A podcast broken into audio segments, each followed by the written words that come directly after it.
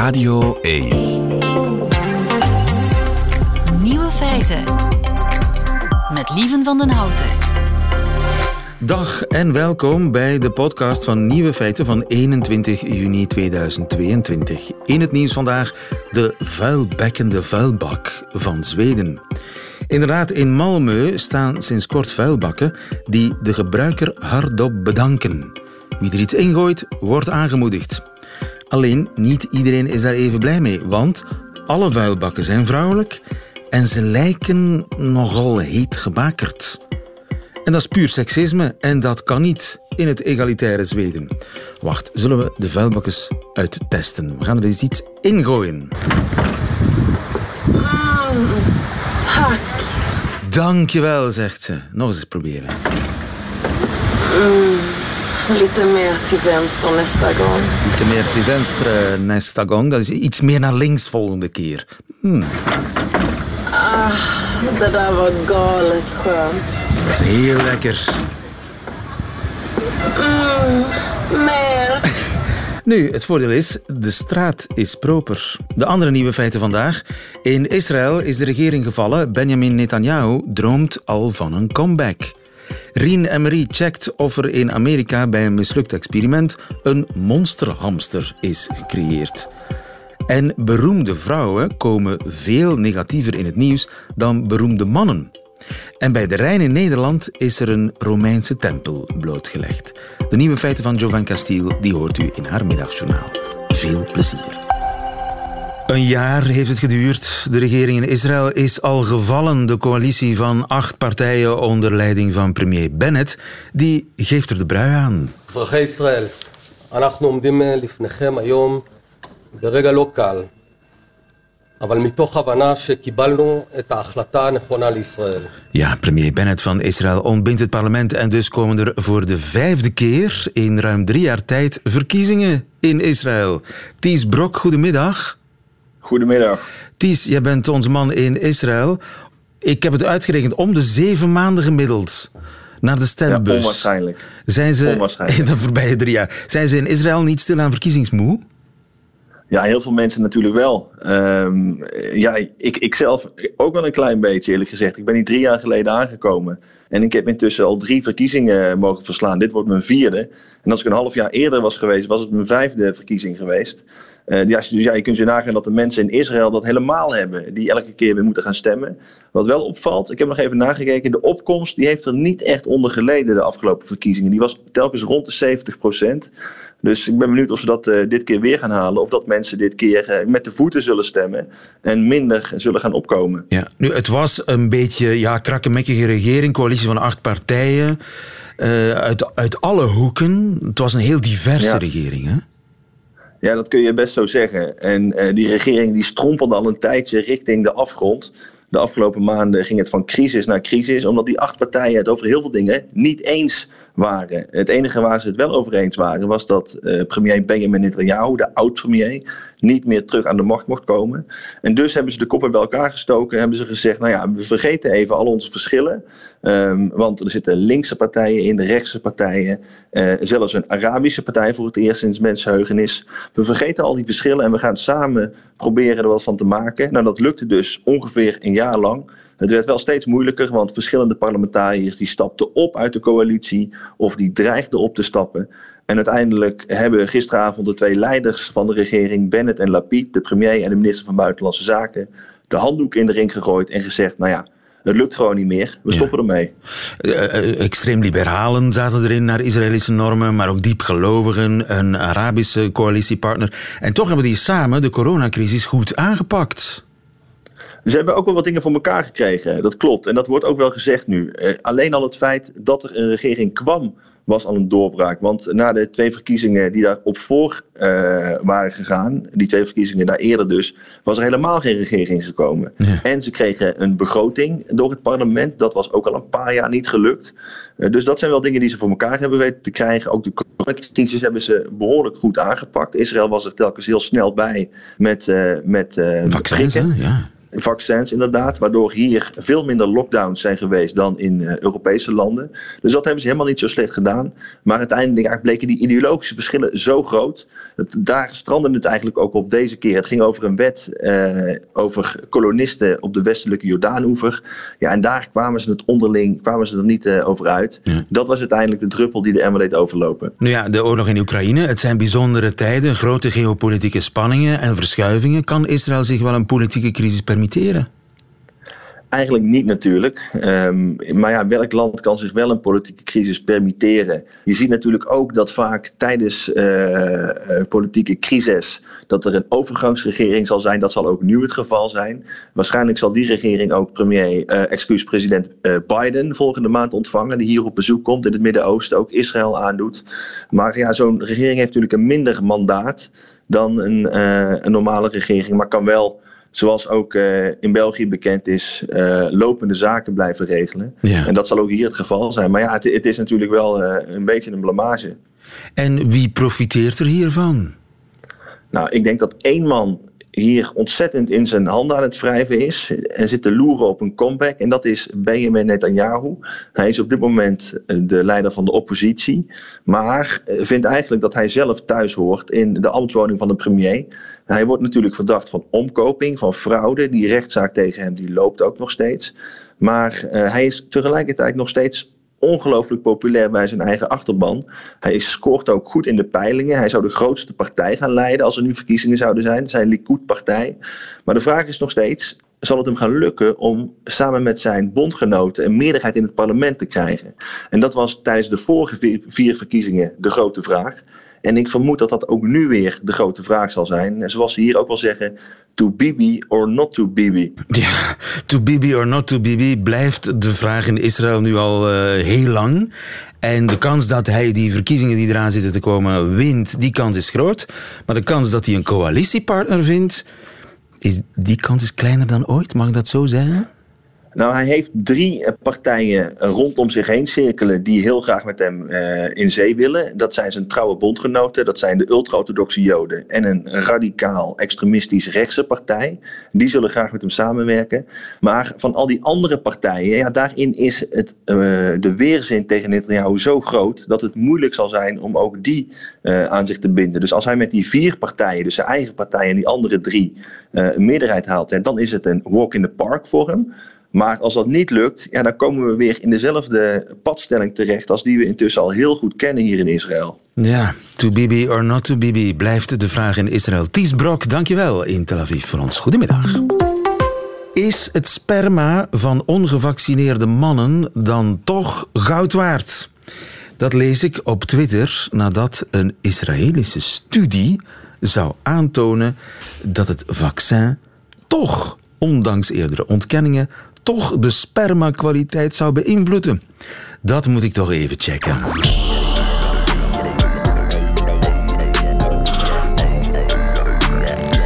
De nieuwe feitenchecker. Een goedemiddag, Rien en Marie. Goedemiddag.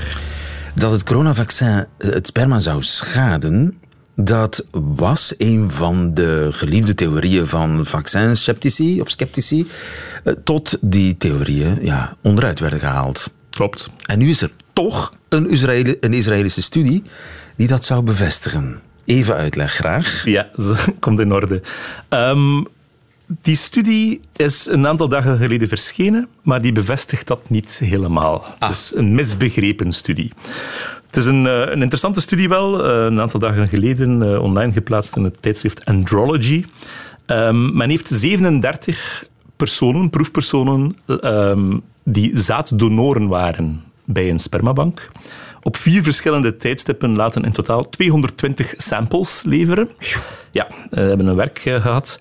Um, en die, Makes you proud to be Israeli. Ja, whatever. Ze moesten zich drie tot vijf dagen onthouden, dan een, een staal inleveren. Heeft men allerlei dingen onderzocht. Onder andere de, het volume de beweeglijkheid, uh, het aantal zaadcellen en dan nog iets dat total motility count heet, um, het, het, aantal beweeglijke zaadcellen. Okay. Wat bleek, um, op volume was er geen effect, op beweeglijkheid eigenlijk ook niet echt, maar op één bepaald moment um, T2 noemt men dat. Dus T0 was voordien, T1 is na een aantal dagen, T2 is ongeveer na twee maanden. En dan uh, T3 is na 150 dagen of nog veel langer. Op T2, na ongeveer twee maanden, was er een, een 15%-achtige daling in het aantal, het aantal zaadcellen dat in een staal zat. Um, 15%-achtige daling in het ja, aantal ongeveer 15 zaadcellen. tot en geloof ik tot 20% als het ging om, de, om het aantal bewegelijke cellen. Maar op T3, het punt na 150 dagen, was dat volledig weer verdwenen en was er uh, geen enkel statistisch verschil tussen het oorspronkelijke staal voor vaccinatie en uh, ja, als we vijf maanden later kijken. Ja, dus het is een tijdelijke minieme terugval. Een tijdelijke minieme terugval die men dan in dat artikel ook verklaart door gewoon de immuunrespons en het beetje koorts dat je kan krijgen van een vaccin omdat de spermatogenese, het maken van een zaadcel in uw teelballen, ongeveer gemiddeld 74 dagen duurt. En dus het tijdstip rond ze dat gemeten hebben, die kleine daling, ligt net rond dat tijdstip. Ja. Dus men, men weet ook dat koorts een effect heeft op het maken van zaadcellen. Dus mocht je in plaats van dat vaccin gewoon ziek zijn geworden, dan was het ja, ja, resultaat wellicht identiek. Ja, we weten al veel langer dat uh, corona, dus uh, COVID-19, krijgen een, een, een, ernstig effect heeft op uh, ook zaadproductie. Dus men, men, okay. Het is hetzelfde principe, gewoon een klein beetje... De koorts is eigenlijk de koorts die het Dus als je een, resultaat uit de context rukt voilà. en opblaast, dan krijg je dus fake voilà. news eigenlijk. Maak je geen zorgen. Oké, okay.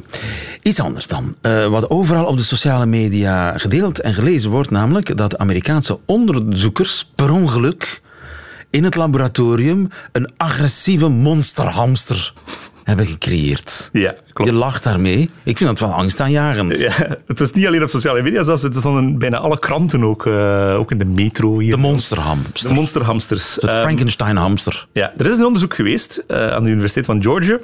En men heeft inderdaad een soort genetische manipulatie gedaan van hamsters, waarbij ze één specifiek stukje uit het DNA hebben geknipt met de CRISPR-techniek, die Juist. twee jaar geleden nog de Nobelprijs heeft gewonnen voor uh, chemie, denk ik. Uh, met die techniek hebben ze dus een klein stukje uit het DNA van hamsters geknipt dat een receptor was voor een bepaald hormoon, vasopressine heet dat hormoon. Uh, en dat, daarvan vermoedde men al heel lang dat dat een effect heeft op agressie, um, op sociaal contact, ook op promiscuïteit. Okay. Um, dat en, hormoon. En men dacht van, als we de, de receptor voor dat hormoon uit het DNA van die hamsters knippen, dan gaan ze Brave uh, braver worden, ah. braver worden uh, en minder promiscu. Uh, monogamere hamsters krijgen. Dus ze hebben wel degelijk geknoeid met hamsters. Ze hebben met die CRISPR-techniek geknoeid met hamsters, ja. Dat is en hoe uitzonderlijk is dat?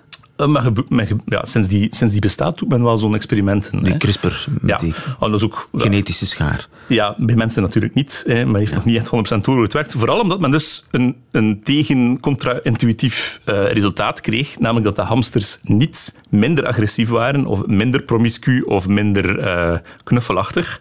Maar ze werden uh, iets meer agressief. Niet dat ze monsters zijn geworden en elkaar de strot overbeten, maar, maar men heeft dus een, een kooi ernaast gezet met normale hamsters en die bleken uh, beter uh, te, overeen te komen ja. dan de gemanipuleerde hamster. Men dacht dus van... Maar is dat nu een, een gigantisch uit de hand gelopen mislukte studie? Nee, nee, dus er zijn geen, geen uh, monsterlijke gremlin-hamsters ontsnapt of uh, gelijk wat. Nee, er is, men had dus gewoon een puur kleine... wetenschappelijk is dit een interessante mislukking, zoals dat dan heet. Absoluut, men, het zal helpen om te ontdekken van waarvoor dient dat hormoon, waarvoor, waarvoor dient die receptor uh, en kunnen we daar iets aan doen. Um, ja, veel mensen vinden het natuurlijk wel een beetje griezelig sowieso als er geknoeid wordt met DNA. Maar het gebeurt wel vaker bij zo'n dingen. En men had een klein tegengesteld resultaat, waar men over gecommuniceerd heeft en heeft dan een sneeuwbaleffect gekregen. Ja, past natuurlijk in een agenda van een aantal mensen en dan wordt dat, wordt dat uh, als een raket uh, de wereld over gestuurd. Ja. Maar dat is geen monsterhamsters, die zijn ook... Uh, geen monsterhamsters. Geen monsterhamsters nee. Wel een gebaarmakende minister van ontwikkelingssamenwerking in Congo. Ja. Merim Meram Kitir. Miriam Kitir, ja. Heeft daar een gebaar gemaakt. Ja, dat is een, een en daar is ophef over. Uh, natuurlijk is er ophef. Zoals over alles ophef ja. is natuurlijk op Twitter. Maar wat, welk gebaar heeft zij daar gemaakt? Het gebaar, het is niet alleen zij die op de foto staat. Het, is een, het gebaar is gewoon een, een opgestoken vuist. Oké. Okay. Maar dat kan van alles betekenen. Hè. Avanti popolo. Ja, zoiets. Uh, dus wat zien we op de foto? Het is een bepaalde foto die dan viraal ging, uh, waarvan men zei dat die moest gecensureerd worden, et cetera, wat dat dan ook niet, niet klopte.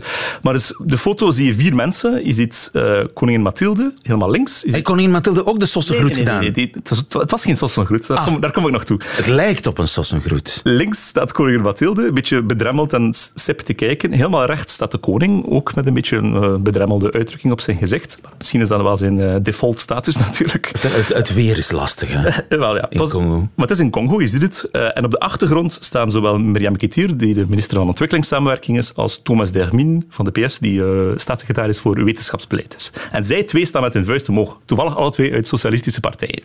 Dus veel mensen begonnen te speculeren op uh, sociale media van ja, die zijn daar gewoon de, de groet van de internationale, de socialistische of communistische groet aan doen, achter de rug van de koning, die er kei ongelukkig bij staat, et cetera, et cetera. Ja. Andere mensen begonnen te zeggen ja, nee, dat is eigenlijk de groet van Black Lives Matter of van Black Power. Of, uh, andere mensen zeggen, nee, dat is de groet van de grijze wolven, wat dat al helemaal iets anders is en helemaal geen vuist zelfs.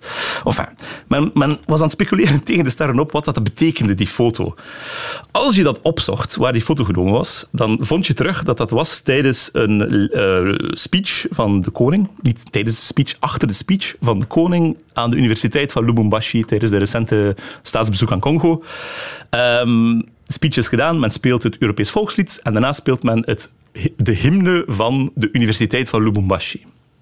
Uh, de, de, officiële universitaire hymne. En die zingt men daar traditioneel altijd met opgeheven vuist. Alle studenten veerden recht bij het spelen van de het hymne. Het hoort bij die specifieke universiteit. Ja, een, een lied dat geschreven is door een professor linguïstiek daar een aantal jaar geleden. En dat een, uh, het hart van de studenten van de Universiteit van Lubumbashi, die het publiek uitmaakten, verwarmd.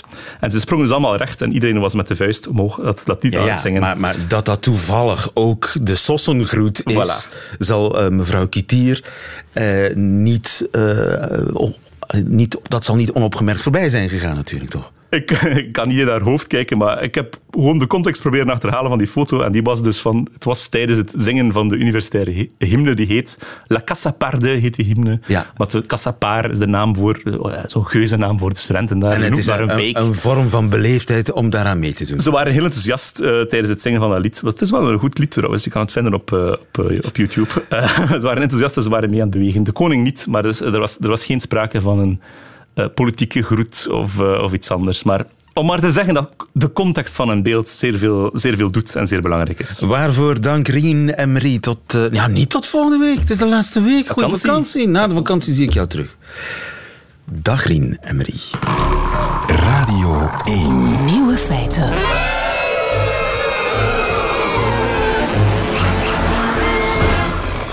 Held van de dag is Erik Verhelst, die in Zevenaar, dat ligt voorbij Arnhem in Nederland, een Romeins heiligdom heeft blootgelegd. Goedemiddag, Erik. Goedemiddag. Je bent projectleider van de blootlegging van de tempel. Je staat ernaast, je kijkt ernaar. Wat is er al van te zien? Inderdaad. Ja, daar zijn uh, grote blokken uh, natuursteen van te zien. tufsteen, een vulkanisch gesteente wat gedolven is door de Romeinen in het Eifelgebergte, in het huidige Duitsland. En um, wat er daaromheen ligt zijn votiefstenen, zijn wijaltaren van kalksteen en van tufsteen met inscripties op. Ja, votiefstenen zijn er te zien. En zijn dat, uh, die, die grote natuurstenen, dat zijn stukken van, van zuilen, neem ik aan. Ja, het zijn bouwblokken. Ja, inderdaad. Het, het, zijn delen van, van de, de wanden van de tempel. maar dat, dat zijn uh, zeer grote blokken. Van uh, 70 bij 70 bij 50 centimeter. Ja, en dat, dus de tempel is nog naar Romeinse normen redelijk intact. Ja, inderdaad. Voor uh, wat, wat wij hier vinden langs de uh, rijksgrens van het Romeinse Rijk, hè, um, uh, langs de Rijn, is die nog heel goed intact inderdaad. En hij ja. zat verborgen onder de aarde. Hij zat verborgen onder uh, overstromingsklei, inderdaad. Ja, van wat hier ontstaan is bij dijkdoorbraak in de middeleeuwen. Want het is vlakbij de Rijn natuurlijk, de, de toenmalige Rijn. Je staat een beetje in de wind. Misschien moet je moet je, je rug een beetje draaien. Ja, of, ja is het beter? Uh, nee, niet echt, maar, maar het is, het is ja. doenbaar hoor. Uh, en uh, hoe is hij aan het licht gekomen? Wie heeft hem gevonden? Hij is gevonden door amateurarcheologen. Dus door, door mensen die dat voor een hobby doen. Die gingen kijken bij een grote kleiafgraving... waar klei gewonnen wordt voor de steenfabrieken. En die vonden daar een, een heel dik pakket met Romeins puin... en met grind en Romeinse dakpannen... En uh, die hebben toen uh, de archeologen van uh, de Rijksdienst gewaarschuwd. Die dus direct de dag erop gekomen zijn en geconstateerd hebben dat er sprake was van een monumentaal Romeins gebouw in de grond. Dat moet nogal een kick gegeven hebben. ja, nou en of, dat is een sensatie, want dat, dat wordt toch maar zelden gevonden. En daarna hebben die dan aan ons gevraagd om onderzoek te doen. En wij vonden daadwerkelijk funderingsresten. En uh, van Lieverlee uh, werd dat een, eh, een volledige tempel. Met nog een aantal andere gebouwen eromheen. Oké. En wat nu eigenlijk uitzonderlijk is, is, is de, de grote hoeveelheid niet alleen inscripties, maar ook beeldhouwwerk. Er, er, liggen tientallen brokstukken van sculpturen omheen. Wauw. En hoe zeldzaam is dat? Bedoel, zijn er nog, nog van dat soort tempels in de lage landen? eigenlijk niet, nee. Nee, niet, niet op die manier. Niet, uh, niet op die, uh, in die mate intact en compleet. Um, en uh, ook niet met uh, wat wij ook vinden zijn grote hoeveelheden offergraven van metaal en van aardewerk. En dat, dat zit er normaal gesproken ook niet bij. Dus dit is een, eh, een zeer compleet Romeins heiligdom. Met votiefstenen, eh, dat doet me denken aan ja, Maria-oorden, waar je ook zo van die votiefplaatjes hebt. Dank voor rijbewijs en dat soort dingen. Is, is, zijn het dat soort inscripties die je op die steentjes vindt? Ja, dat, dat, dat komt op hetzelfde neer inderdaad. Hè. Een, een gelovige um, uh, doet een gelofte aan een godheid. En als de godheid die ehm, eh, eh, die beantwoordt, dan eh, wordt de gelofte ingelost. En om dat te memoreren, richtte men zo'n votiefsteen of wijaltaar op. Oké, en, en wat, wat, ja. Zeg maar. Ja. Ja, wat, wat daar dan op staat is ten eerste de naam van de godheid. En vervolgens de naam van degene die de steen heeft opgericht. en zijn of haar beroep, uh, herkomst, vaak een woonplaats en dan een slotformule uh, waaraan je kan zien dat het een wijaltaar is. Ja, dat is alles wat je als historicus wil weten natuurlijk. Dat is een compleet... Ja, ja inderdaad. Ja. ja. En, en vaak ook nog een datering. He, er, er, staat vaak Knap. op welke keizer op dat moment regeerde. Dus dat, is, dat zijn fantastische historische documenten. En wie en zijn dit, dan die, ja? die, mensen die die votieven daar gelaten hebben? Zijn, dat zijn Romeinen, neem ik aan, Romeinse soldaten of zo? Ja, inderdaad. En dat, dat zijn allemaal hoge militairen. Want het, het laten vervaardigen van zo'n steen was een zeer kostbare zaak. er is een, een uh, geschrift uit de, uh, een klassieke bron bekend. Waarin staat dat zo'n uh, steen 4000 sesterci kostte. wat, wat een fabelachtig bedrag was in de Romeinse tijd. Hè. Dat, dat, zijn, dat staat gelijk aan 40 gouden munten. Jeetje.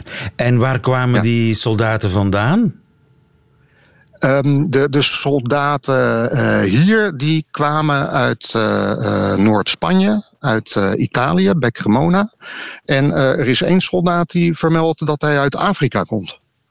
Uit... daar staat letterlijk op die steen ex-Afrika. Jeetje. Ja, ja. Dus hier zit wel menig uh, doctoraat in, denk ik. Hier zijn uh, dat, historici zijn hier nog jaren ja. mee zoet met, met dit te onderzoeken. Ja, dat denk ik. Dat denk ik ook inderdaad. Hier is uh, zeer veel stof tot verder onderzoek. Ja. En welke ja. kleur heeft die tempel? Want dat maakt me altijd zo benieuwd. Uh... ja, uh, de, de, de huidige kleur is, ik, ik zou zeggen, lichtgrijs. Ja. Maar ehm, dat, dat kan in de Romeinse tijd kan niet beschilderd geweest zijn. Hè? En zijn er nog verfsporen? Die, die hebben wij helaas nog niet kunnen ontdekken. Maar het zou heel goed kunnen dat bij microscopisch onderzoek dat je daar nog wel verfresten aantreft. Wat wij wel gevonden hebben um, zijn um, uh, uh, funderingen van uh, twee vakwerkgebouwen. Waar de um, beschilderde pleisterwanden nog op zitten. En die dateren van voor dat stenen gebouw. Hè. Die, die zijn tussen ongeveer 70 en 100 na Christus. En ehm, eh, daar zit uh, beschildering op, in alle kleuren van de regenboog. Oké. Ja, ja, dus dat, dat, ziet er nog prachtig uit. Dat ziet er nog prachtig uit na 2000 jaar, wat uh, nou, op zich al een wonder is. Um, wat gaat er nu in de toekomst mee gebeuren? Wordt daar, wordt, wordt dat, wordt daar een museum omheen gebouwd? Is daar al enige duidelijkheid over? Ja, dat, dat zou fantastisch zijn hè? En, en ook echt de moeite waard. Um, alleen uh, die kleiafgraving, dat is een, een, een eh, zeer oude concessie. Die is al 40 jaar oud. Dus die is afgegeven en die is helaas niet meer terug te draaien. Ah, dus wat wij nu gaan doen. Ja. ja, ja, voor, ja. En uh, wij, wij, wij kunnen uh, het alleen maar nu volledig te onderzoeken. Gelukkig krijgen we daar alle ruimte voor. En uh, ja, vervolgens zal de kleiafgraving plaatsvinden. Um, maar de, de, uiteraard, uiteraard gaan de, de vondsten gaan in een museum terechtkomen. En na de kleiafgraving wordt de grond weer in cultuur gebracht. Hè? Dan, dan wordt het, uh, de kleiputten worden weer opgevuld en het wordt een natuurgebied. En wellicht dat daar in de toekomst nog ruimte is voor een monument of, of wellicht ja. zelfs een reconstructie van een tempel. Ja, iets in mij vindt het jammer dat hij daar niet mag ja, blijven staan. Maar goed, ja, daar, ja, daar, daar ja. gaan we niet over. Uh, Erik Verhels, dankjewel. Gefeliciteerd nogmaals met uh, je fantastische werk. En in de buurt van de Rijn, dus voorbij Arnhem in Zevenaar, is een gigantische Romeinse tempel uit de eerste eeuw na Christus gevonden. Dankjewel. Goedemiddag. Dank u. Dag.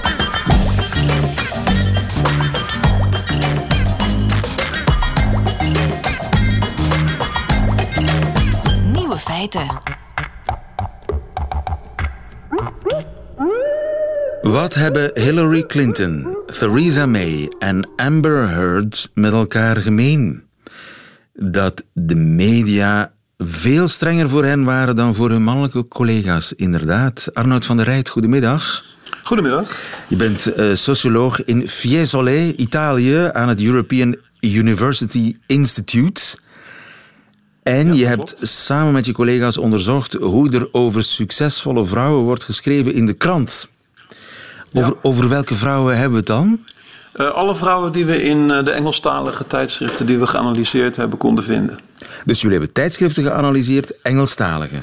Ja, kranten en tijdschriften. Ja. En alle vrouwen, uh, je hebt de hele nacht doorgelezen gedurende jaren of zo. Ja, dat hebben wij gelukkig niet hoeven doen. Dat hebben de algoritmes gedaan. Ah. Um, ja, en de meeste vrouwen zijn natuurlijk niet zo beroemd. En de meeste mannen ook niet.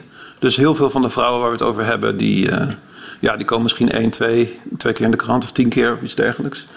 Uh, en in, doos, in die gevallen zien we dat er eigenlijk heel positief over vrouwen wordt gesproken. Positiever dan over mannen. Oké. Okay. Maar, ja, ik hoor een maar aankomen. Er is een maar, ja, dat, dat was ook al duidelijk uit uw introductie. ja, de maar is dat er een uitzondering is op heel hoog niveau. Dus als vrouwen een topfunctie bekleden, of als ze heel vaak in de krant komen, dan zien we dat ze ja, juist negatiever worden besproken in het nieuws dan de mannen. En dan gaat het over topvrouwen, niet alleen in de politiek, maar ook in de wetenschap, in de kunsten, het entertainment, noem maar op. Ja, dat klopt. Ja, we zien dit patroon in alle secties zeg maar, van, het, uh, van de krant. Ja, zowel in de politiek, entertainment, sport, wetenschap en zelfs bij criminelen. Zelfs bij criminelen? Ja. Dus uh, een vrouw die een criminele daad gesteld heeft, die wordt strenger beoordeeld dan een ma mannelijke gangster? Nou ja, als ze heel beroemd is. Dus het moet natuurlijk wel om een, uh, ja, een Freddy gaan of een uh, Jack the Ripper, maar dan de vrouwelijke versie ervan. Clark Olofsson, die Zweedse crimineel, daar is nu een Netflix-serie over gemaakt waarin hij als een soort ja, uh, rebel, sexy rebel wordt voorgesteld. Ik kan ja. mij het vrouwelijke equivalent daar nauwelijks van voorstellen. Nee, ik, en die zijn er ook bijna niet. En uh, ja, we hebben natuurlijk niet zelf hier naar gekeken. Er zitten ja, miljoenen namen in. Dus welke vrouwen hier precies gemeten worden, dat is, uh, dat is niet volledig duidelijk. Um, maar inderdaad, als je terugdenkt aan Theresa May, hoe zij echt als een soort heks, een, een incompetente fakes uh, weggestuurd werd. En als je ja. ziet waarmee uh, haar opvolger Boris Johnson allemaal wegkomt. Ja, dan lijkt daar een dubbele standaard te zijn. Uh, en dat zou, komt ook overeen met de analyse die wij dus hebben. Ja. En als je kijkt naar Trump, Donald Trump, wat hij allemaal gedaan heeft. En Ja, hoe hij toch dan, nog eh, heel veel fans heeft. En als je Ja, vergelijkt als we met, dat met, naar met- allerlei Donald Trumps kijken in het nieuws en eh, allerlei Hillary Clintons op allerlei niveaus van beroemdheid, dan vinden we dat inderdaad. eh, als ze zo beroemd worden als Hillary Clinton en Donald Trump, dan eh, zijn we strenger eh, bij de vrouwen dan bij de mannen. Maar het slaat dus om op, la- op la- lager niveau. Dus als we het hebben over ja, niet zo beroemde politici. ja, iemand die lokaal, een lokale burgemeester of iets dergelijks. Dan zien we dat de vrouwen daar positiever in de krant komen. Dat is toch gek? Heb je daar een verklaring voor? Nou, er zijn eigenlijk eh, twee mogelijke verklaringen voor. Eén is dat eh, als vrouwen beroemd worden, dan wordt dat, gebeurt dat vaak op een manier eh, waarbij negatievere dingen gebeuren. Ook daadwerkelijk. Dus als we het bijvoorbeeld over Theresa May hebben, wat u eerder noemde. Dan nam zij natuurlijk eh, het premierschap van het Verenigd Koninkrijk over in een eh, turbulente periode, om maar te zeggen. Dan mag ze. Eh, terwijl haar mannelijke voorganger misschien op een positievere noot eindigde. En juist ontslag nam toen, toen het moeilijk werd. Ja, ja, ja. Dus een verklaring is dat vrouwen juist wanneer de dingen slecht gaan... vaak in leiderschapsposities Juist, terechtkomen. dat heet de glazen klif. ja. ja, en een ander voorbeeld daarvan is eh, Marissa Mayer van Yahoo. Die nam in 2012 eh, Yahoo over. Dat was in de periode dat Yahoo steeds verder achter kwam te liggen op Google. En in die periode dat zij aan de macht was bij Yahoo, werd zij ook enorm bekritiseerd, ook door de linkse krantjes in de Verenigde Staten, de New Yorker en ook de New York Times, op haar leiderschap en beleid. Dus dat is één verklaring, de, de glazen klif. Dat als de zaken slecht gaan, dan mogen vrouwen het roer overnemen. Ja, Maar er is ook nog een andere En een verklaring. andere verkla- verklaring is dat eh, ja, we eigenlijk een andere bril opzetten als eh, vrouwen aan het roer staan. Hoezo? Ja, dus eh, dat we ja, het prima vinden als, als, als journalistiek of als ja, publiek als vrouwen leuke dingen doen, maar niet als ze te beroemd worden. En dat zijn eigenlijk twee theorieën die je in de literatuur vindt. En die hebben we geprobeerd eh, uit elkaar te halen in de data. Te kijken welke beter overeenkwam met de feiten. Ja, en? Eh, nou, dat hebben we gedaan door te kijken naar eh, Wikipedia. Want wat je op Wikipedia kan zien, dat zijn biografieën van deze mensen. Dus je kan kijken of er ook gebeurtenissen in staan die negatiever zijn bij beroemde vrouwen dan bij beroemde mannen. En dan kun je zien of ja, de, ons publiek debat of de journalistiek eigenlijk een, een accurate weerspiegeling is van wat er daadwerkelijk op de grond gebeurt. Of dat er eigenlijk gewoon geen feiten, geen negatieve feiten zijn. Waar, op basis waarvan we, we strenger zouden moeten rapporteren. In het geval van beroemde vrouwen. Nou ja, wat we vonden is dat er eigenlijk eh, bij vrouwen altijd meer eh, reden is om positief bericht, eh, berichtvorming te geven. Zowel op niet zo beroemd niveau als wel op beroemd niveau. Dus de- we zien die omslag daar eigenlijk helemaal niet. Dus- in, eh, de, in de biografie op Wikipedia. Dus, dus dat, de verklaring kan niet dat zijn dat die vrouwen het slechter gedaan hebben. Inderdaad, het lijkt er dus op te wijzen dat eh, de verklaring...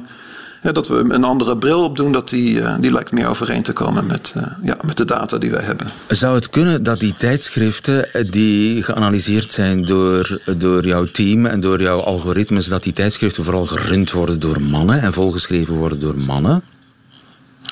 Ja, dat zou kunnen. Ehm, eh, en natuurlijk, er is een, een, een meerderheid mannen, eh, vooral in leidinggevende posities, ook eh, in de journalistiek.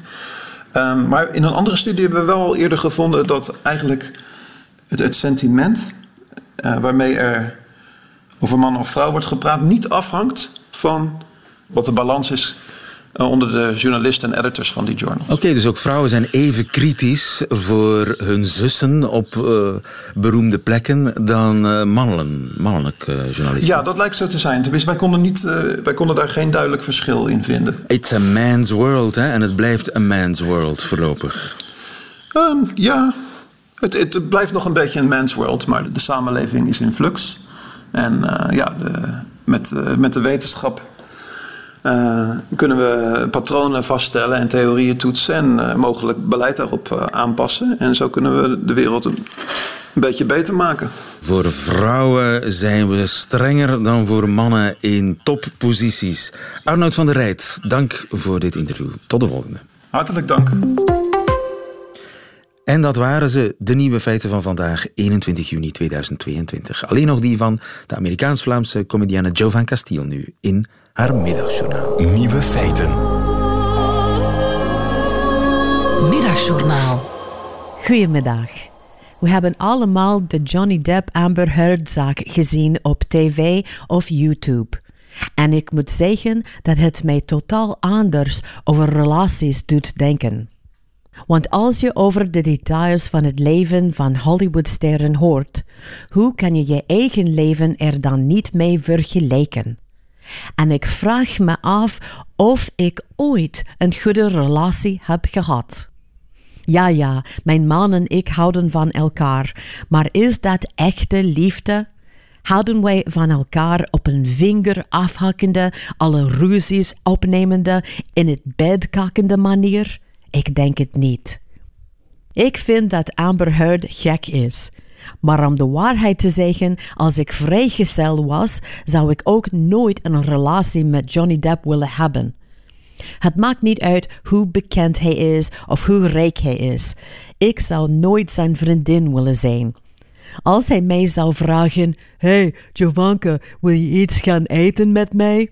Zou ik nee zeggen. Het probleem is dat hij dat niet weet.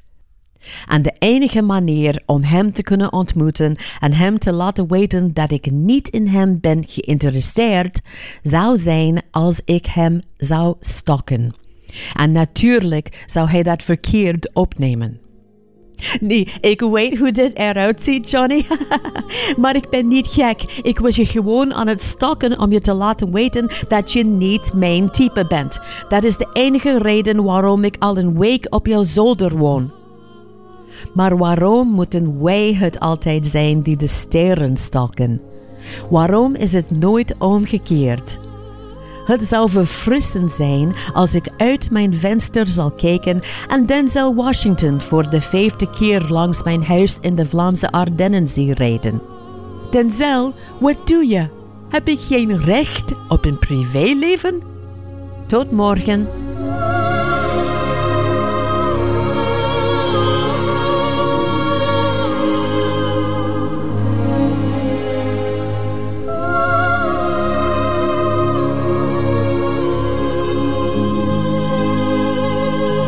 Zo ongeveer moet het gegaan zijn. Jovan Castile in het middagjournaal. Einde van deze podcast. Hoort u liever de volledige nieuwe feiten met de muziek erbij? Dat kan natuurlijk live elke werkdag tussen 12 en 1 of on demand via de website of app van Radio 1. Tot een volgende keer.